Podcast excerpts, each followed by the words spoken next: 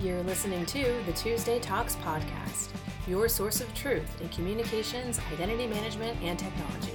Hosted by Numeracle.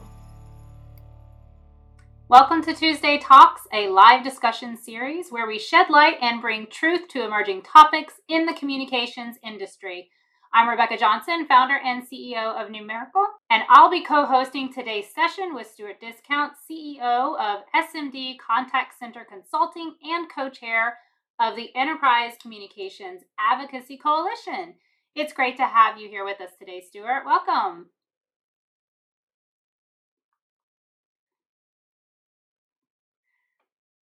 Great. So here's something that's a little bit different. So our Tuesday talks have been very heavy on the technology side, covering telecom standards and latest uh, and trending technologies affecting enterprises of truly all industries.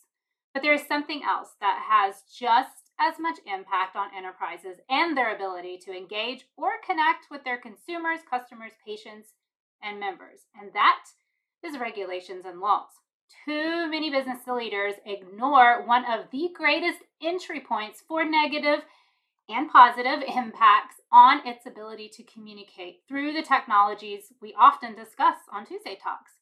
So, before starting Numeracle, I was actually focused on privacy, security, and communication compliance, which included TCPA, TSR, GLB, short code rules, CAN Spam Act, and so on. The list just never ended. One of my greatest frustrations with that job was that it seemed as though the people who wrote these rules and regulations did not understand how businesses operated, how the technologies they regulated were leveraged by the businesses. And overall, it just seemed like a disconnect from the business impacts. While I absolutely do appreciate support of the consumer voice being considered, what was evident to me was the lack of the enterprise voice. Whether it be retail business, restaurants, auto industry, hospitals, financial institutions, schools, government entities themselves, and so on. And this left me in the position of really trying to figure out how to be compliant, even when uh, you know it didn't make sense to be compliant, and there were moments like that. Also, I had to consider how do I minimize the financial impact that these rules and regulations had on our line of business. And really, it just put me in the passenger seat on all of these rules. And if you know me, I am not one to sit quietly in the passenger seat. So, no surprise that I did something to put me and businesses in the driver's seat. So, based on a network of powerhouse industry leaders and influencers, a small group to advocate on Capitol Hill and regulatory agencies, notably the FTC and FCC, was formed to protect legal communications from overbearing rules. This group is known as the Enterprise Communications Advocacy Council, which I co chair with Stuart Discount. Working together with organizations, we seek to identify the industry issues impacting our businesses so we can come together to advocate and impact a positive change.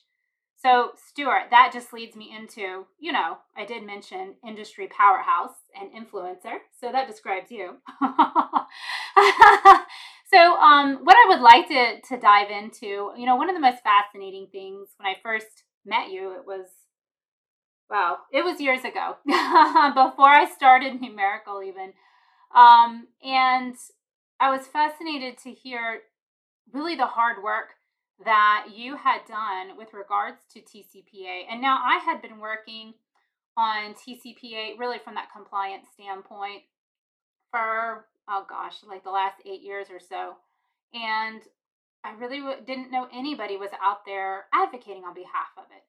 And I learned and appreciated that you have to have a voice. So I would like for the group to just understand honestly, every single person listening has benefited because of this man's work. They really have. So, can you just share a little bit of your background of how you've always been in the driver's seat on rules and regulations?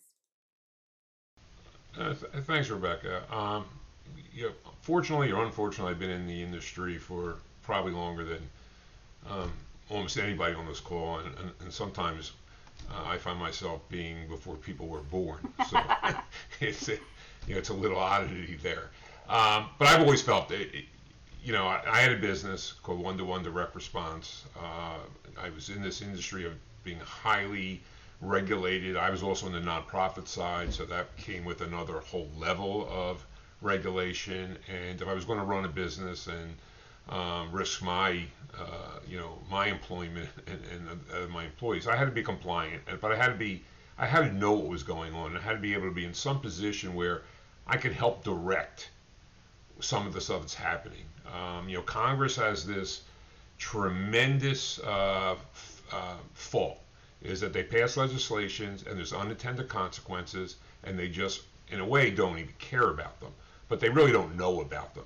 And so i really got involved in the advocacy side of the industry when i joined the american teleservices association. And i when i became chairman of that we, this was actually do not call days is when i first started as chairman in fact i was at the final hearing of the appeals court in oklahoma uh, where we lost, unfortunately, and then our appeal wasn't accepted to the uh, Supreme Court. But I was chairman of the ATA at the time. So I've always had this involvement, um, whether it be at the federal level or the state level, um, of trying to promote the good side of our business. Because let's face it, there are bad actors out there that um, everybody thinks that you know they're they're bad telemarketers. Really, they're criminals over the years, and they just use the phone as their um, their tool uh, uh, of criminality. Um, so um, so that was the that was my start, and then uh, through the years with between ATA and PACE, and my uh, I ran their government affairs, um, can't I guess committee for over 10 years, and I took over uh, three years as CEO of PACE. Um, and uh, you know we were we were always dealing with the regulatory side of the business. You know most everything that affected the industry was we were waiting to see what was going to happen. Congress did something, and then the FTC or the FTC said, "Okay, we got we have the power now, and this is what we're going to do." So the industry has always been, in my opinion, reactive. Okay, we've been waiting for the shoe to drop, and then we'd go and we'd complain and we'd tell them our sad stories.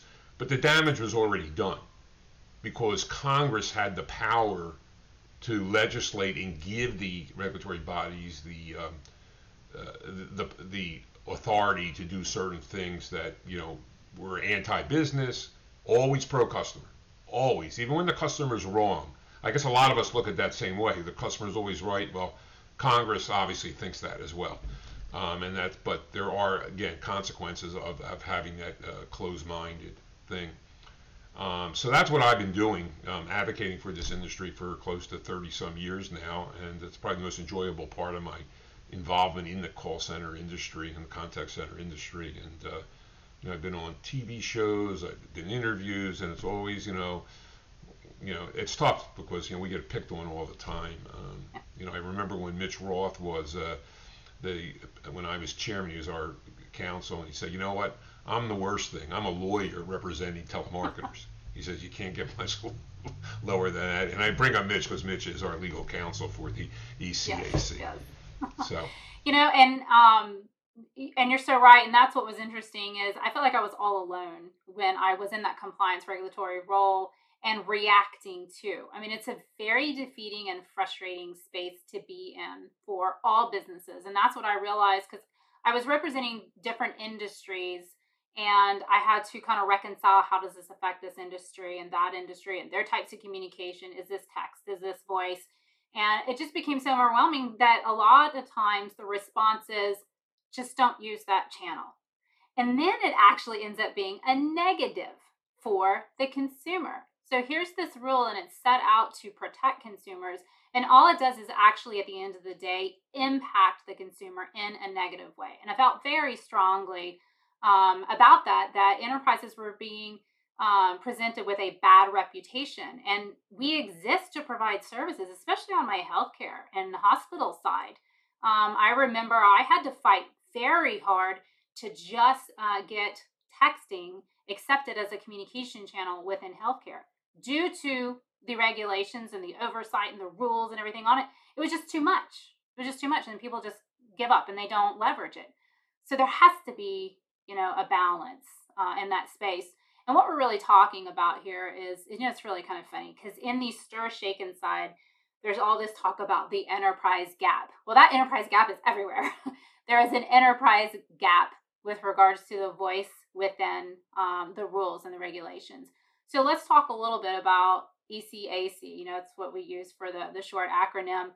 Um, I was really excited. Um, you know, Stuart, you and I have known each other, and Mitch uh, Roth, you know, have known each other. And I think we all just complained to each other, is how we got started. yes. You know, how right. often. well, you know what? Let me just add something to that because the first time that we really started doing business together was uh, because I had several members of uh, PACE, um, my larger enterprises who were making a lot of outbound calls, who had called me and said, at the same time, we're all having problems with connect rates. All of a sudden, it was like, you know, it was like it dipped like 25, 30, 35%, and they didn't know if this was something industry wide, there was a telecom issue, whatever. Um, and that's when you came into, um, you know, in our, our, our, site for someone who really understood yep. what was actually happening. And that's the first time we ever found out yep. about analytic yep. companies. You know, that's the first time we heard of First Orion and Hiya and TNS. I mean, we knew nothing about them, and you alerted to us and that's when um, this all fun time started yeah. happening. Yeah, um, that was our first coalition you know, together, then. and it was a funny event because uh, none of you really knew me. Yeah. I actually spoke um, about TCPA compliance at uh, kind of a satellite offsite uh, in Omaha, and that's where I had met you know one of the members, and I said, I think that I need actually. It was one of the top major carriers who called me because I sounded the alarm when I was on the FCC robocall strike force, and everything I predicted came true and I received this phone call from one of the major care, you know, wireless carriers, and they said, "What do we do?" And my first response was, "We don't need to listen to me. I think you should be listening to the businesses." And so that's when I immediately reached out and did that presentation, and I and I, I still have that deck somewhere. And I remember at the end of it, it was complete silence, and all I got was, "Who the hell are you?" and I remember going, I was like, "Oh my god, they don't like me. This is not." And it was a scary message, and that and and I I knew I was like, we have to do something about this. And that was our first time working together as with a coalition. It was the Communication Protection Coalition. And we brought together the FCC, FTC, all the major wireless carriers, the analytics providers. And we really demonstrated as a group that we can work together on both sides. And I think because of that experience and what we've been able to achieve, the reputation of myself, you, and Mitch is very well known. Um, we are educators. We want to be educators about the enterprise space uh, to the lawmakers on what are the impacts of these rules. We're not sitting here as in a, a coalition to say we don't want you doing anything. Um, we do appreciate and understand the consumer side, and that needs to be considered, but not to the detriment of businesses from that perspective. Exactly, exactly. You know, and so you know, one of the things that I guess drove us to to really start the the ECAC was that most of the government affairs and advocacy work being done in the industry, as I said earlier, was really reactive. Okay, and and and, and truthfully, most of the rea- uh, most of the action was really with the FCC and the FTC. Um, and so Congress really was out of it. You know, Congress would always say, you, you know, I'd go back to the regulatory bodies. But with the TCPA and the lawsuit and, and, the, and the ATDS um, decision by the uh, the Supreme Court, basically, you know, basically what it did was it put everything back in Congress's hands. They had to go and, um, you know, re, re uh, legislate, I guess is, is a good word for them to do. So, you know, but to do that, you have to have access to Congress. Okay? You just can't walk in. Um, you know, we used to go once a year with Pace to a legislative conference, and every year we were just reintroducing ourselves.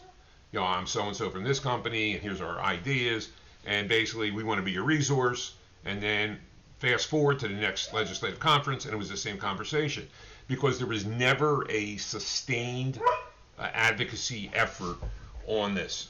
So uh, that's why we started the ECAC because we said, you know what, we got we got to get to Congress we got we have to let these folks hear that businesses are actually being harmed here by some of this legislation and you're not even listening to us you haven't heard our side of the story And so that's what we did for the ECAC, and we have we have a permanent lobby a lobbying firm in Washington that's representing us every day, including you know us working there too. Yep, yep. And I think you know f- from that perspective, one thing that people don't appreciate and understand is that specifically to communications. So wh- why are we just enterprise communications advocacy? It's communications because when it comes to introducing bills and laws, this is a bipartisan supported group. It's got both sides of the House, it's got both sides of the Senate. There is no division typically on where these, you know, when these laws get proposed. The only division I see is whenever you have two different, you know, senators and they want their name on it, right? Like that's when you have a battle. But the fact that, like the TRACED Act, that didn't get a lot of pushback, right? So when it comes to rules and regulations around communications, it is not that difficult to get it through and get it passed uh, because everybody rallies around it, and it's a really good topic for the voters. I mean, this is this is a space that gets the support that they're looking for. So it's it's egregious that we haven't had uh, this type of coalition and focus. Um, I'm based in the DC area, and as part of the ECAC, as Stuart mentioned, uh, I'm all day at visiting, all day. I have my calendar marked Capitol Hill. That's it, all day. And so, you know, we are dedicating a lot of time and effort into getting that recognition and to be the go to. And it's been great, Stuart. The response has been a lot more welcoming than I thought. I'll be honest with you. it was a little bit scary to sit in front of uh, these leaders and go, I represent businesses and we want to dial you, right? What was funny though, one, um, it was uh, Congressman August Pfluger in Texas, uh, District 11. And he literally goes, Oh, yeah, my campaign calls were getting blocked. it's like, oh, right, right. they can relate. Yep. they didn't realize it. They oh, didn't yeah. realize it. yeah, I mean, you know what? When, when you go to Congress, uh, and you're most of the time you're actually talking to the chief of staff or right. the legislative director, who and they and they're experts in like I shouldn't say experts with a quote in that they have different uh, subjects that they have to monitor for their the elected official. So they have a superficial understanding. Um, they think they're experts, but they're really superficial because they really don't know the business, and and then that's really been a problem. And so uh, educating the FCC and FTC is really, um, in a way, futile. Although I will tell you that when the three, you know, in the old TCPA with the three percent rule on abandonment rate, you know, the FT, the FTC and FCC had two different uh, definitions or rules for that. And we did have a meeting with um, Lois Greisman in the FTC. It was myself, it was Mitch was actually there, and Tim Searcy was there. And uh, we actually got them to change the FTC because they all of a sudden understood the explanation of why a 3% per day abandonment rate doesn't make any sense and why over a 30 day period, which is what the FCC had really did, and they understood it. We actually were able to put a graph together and show them, and they changed it. But usually they're not that right. ready to listen, um, you know, because they always think we have an agenda. Um, that you know, protecting our businesses is really what we're trying to protect. Yeah, yeah. And and you bring up an important point is that education and one thing that we have done through the ECAC is bridge a gap over to the consumer side uh, because there is a strong organized consumer voice. And again, I'm a consumer. I love that this exists. We're, we're all thankful that this exists. Uh, but typically, the enterprise has not engaged on the consumer side except to argue. And while some might say I'm very argumentative, no, I'm not. Just, you know, just come to the table with your uh, uh, expertise and I'll have a good conversation with you. If you don't come to the table, it's going to feel like I'm arguing. But uh, so broke down those those walls with the consumer side, and what what we just learned was there's some information sharing that we need on both sides. There were some things about the consumer challenges, the consumer um, you know impact that they're trying to advocate for that I wasn't fully aware of, and then same on the the vice versa side is let me tell you what happens when you go and lobby for these particular communication restrictions. That has an impact on such and such industry, whether type of communication, and I can bring it right back around to the consumer because it does. It absolutely has an impact on the consumer. And so, you know, through this coalition, we're able to even bridge that gap, and that's not been done. Um, and we're just, I mean, Stuart, we're not even a year into this, and we have done so much work under this coalition. So, you know, and we have gotten, just like the F- Lois Greisman, who I, I do enjoy working um, with the FTC, and, and Greisman is, is a great leader over there. And um, we've, we've gotten turnaround even on consumer side, even on filings, even on filings that have been already previously made with the FCC, the NCLC retracted some based on learning and understanding how things really impact the enterprise. Right. No, no, a- absolutely. Um, I'm amazed we've gotten this far, you know, with some filings that we did, but but we're getting attention from Congress, which is really wh- why we really started this. I mean, your day tomorrow is filled with meetings on the Hill. I'm meeting t- tomorrow, uh, next week actually, up here in the New Jersey area with two congressmen at their offices, um, and um, you know, hopefully, because it's not just a TCPA anymore. It's data privacy. Companies that did not do telemarketing never really had any worries, but they do now.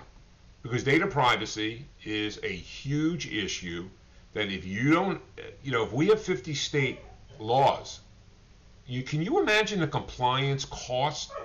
And then what if, what if you make a mistake? Okay? Um, it was like California's law has a um, private right of action. And we know that TCPA you're not scared of the FCC. You're scared of the, the law law firms who are trying to sue you.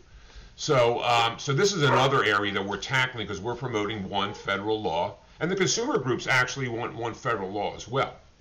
They don't want to exempt state laws, unfortunately, which is the big difference. But that makes federal law worthless anyway if you don't. um, so, so yeah, so we, we, we, we've actually done a lot, and I think um, we're, we're gaining a lot of traction now. And, uh, you know, and, and it's also good is that we're in front. Okay, so if you're a company that wants to make sure that someone's out there working for you, but you can't be out there because, let's face it, sometimes it's bad PR. Um, you know, Rebekah, you, I guess Mitch and I really don't care about our PR. yeah, we really don't Maybe care what we people should. say. I don't know. I'm not tethered to anything, so it gives me freedom. right. So you know, so I think we're all in the same vein. Yeah, yeah, and and that is a good point. You know, the, um, whenever we were talking about in the founding stages of this, you know, who are we? What do we want to be? And you know, that a big part of that is who is going to be a member um, of this coalition, and everybody that's come to us that privacy. Uh, with regards to their membership is something that um, we do protect. We're, we're not established in a way that we have to reveal who is a part of the coalition. Um, but it's definitely a good place for your regulatory uh, counsel to participate in. You're going to miss things that are happening on the Hill unless, I mean, you have to have somebody. Um, and you can either hire hire a lobbying group who typically if you're hiring a lobbying group they're doing a lot of other things they're probably more lobbying for your business line whether it's financial or banking or whatever it may be and that's great but we're zeroed in on communications and there are active we got just another one next week another bill proposed um, around communications and i think we're just going to keep seeing more and more of those types of proposals and we have to get yeah, in no, no, absolutely. Yeah, we're seeing them every. We are using the firm, uh, the Vogel Group, which actually one of the larger um, lobbying groups uh, with and represent both the Democratic side and the Republican side. So we have access, um, and um, th- they've been good so far in getting us this access. And uh, you know, um, just as a shameless plug, I guess, if anybody would like to find out more about us, they can contact Rebekah. They can contact me and we can tell you more. Um, again, we're not an association. We're really just a coalition of comp- and business folk who want to have a voice. Yep. You know, Yep. um, Absolutely. really. So, Stuart, uh, we like to end our talks with, you know, identifying three key things that you would like to share um, with the audience. Uh, one is that you know there is now a voice in D.C. with lobbying uh, through the ECAC and some of our members. Um, so that that's one thing. Another one is data privacy. Um, nothing to do with the coalition. Just make sure that you're aware of what's going on. I mean, there's several states already that have passed laws, and um, they're you know they're dangerous. Um, the penalties are very severe, and um, you really need to make sure that you're you, you have a as you did with DNC, you have to have a data privacy compliance person. I mean, they're they're the two main things uh, that, that, I really want to leave you with. Um, and then again, you know, any any information that you want, um, any uh, on our coalition, please reach out to us. Um, again, we're not we're not going to be a huge organization. We really just want to make sure we have enough money to pay our lobbyists, and yes, that's really yes. what we're doing. Yeah, someone someone please pull me aside if I am doing conferences or trade shows. Uh-uh. Uh-uh. We're just boots on the ground, work, work, work, and get that that progress. So I think we are at that time now where we will bring Molly on to see if there's any audience questions that we can address. Okay, hi everyone. We do have a couple of questions. Our first one is Hi, Stuart and Rebekah. How important is it in discussions with Congress that you are representing call centers that have U.S. based employees? Uh, it, it's a, you know whether they're international or not. Um, the fact that they do have U.S. employees is extremely important.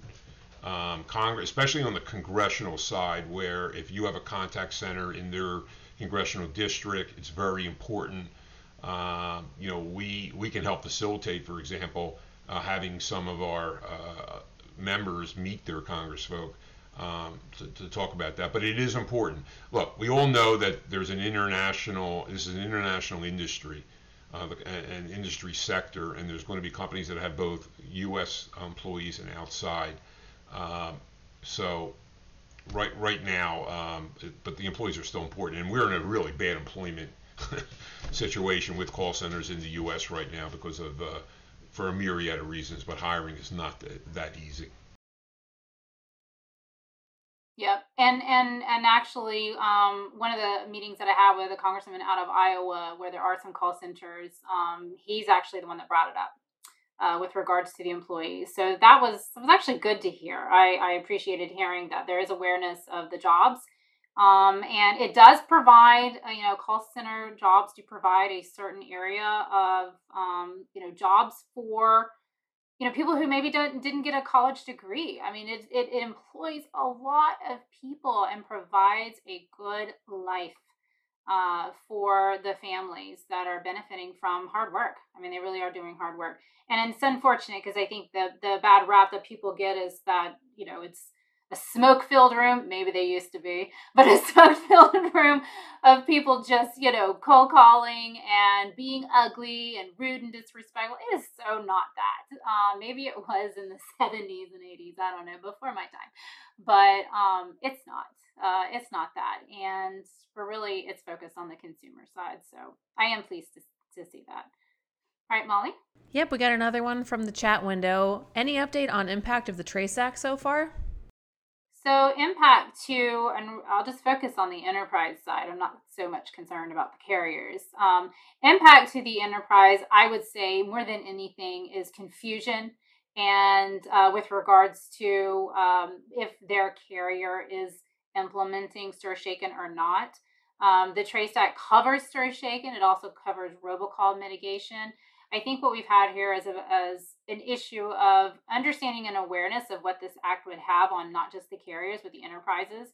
And so some businesses have taken advantage of that confusion and they're interjecting more confusion at a cost so you can pay to be confused further. Um, so, you know, from the ECAC, there's nothing for us to do.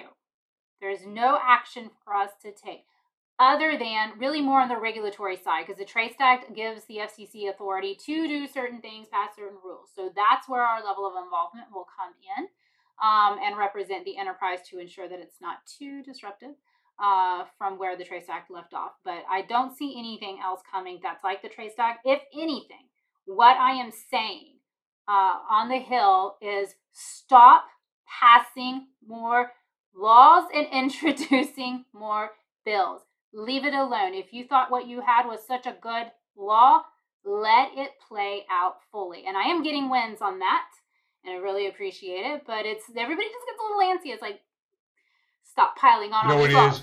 Yeah. Yeah, Rebekah, it's a, yeah, they want, as you said earlier, they want their name on the bill, Yes. unfortunately. Because even if it goes, doesn't go anywhere, they can go to the constituents. See what I did? Yep. See? I stopped those calls, you know. Right. So that's that's where we're at. So we are at time here. We would like to thank all of you for joining us for another episode of Tuesday Talks. We hope to see you all again on Tuesday, September 7th, where we will be joined by Jim McEachran to discuss Stir Shaken. Thank you, everyone.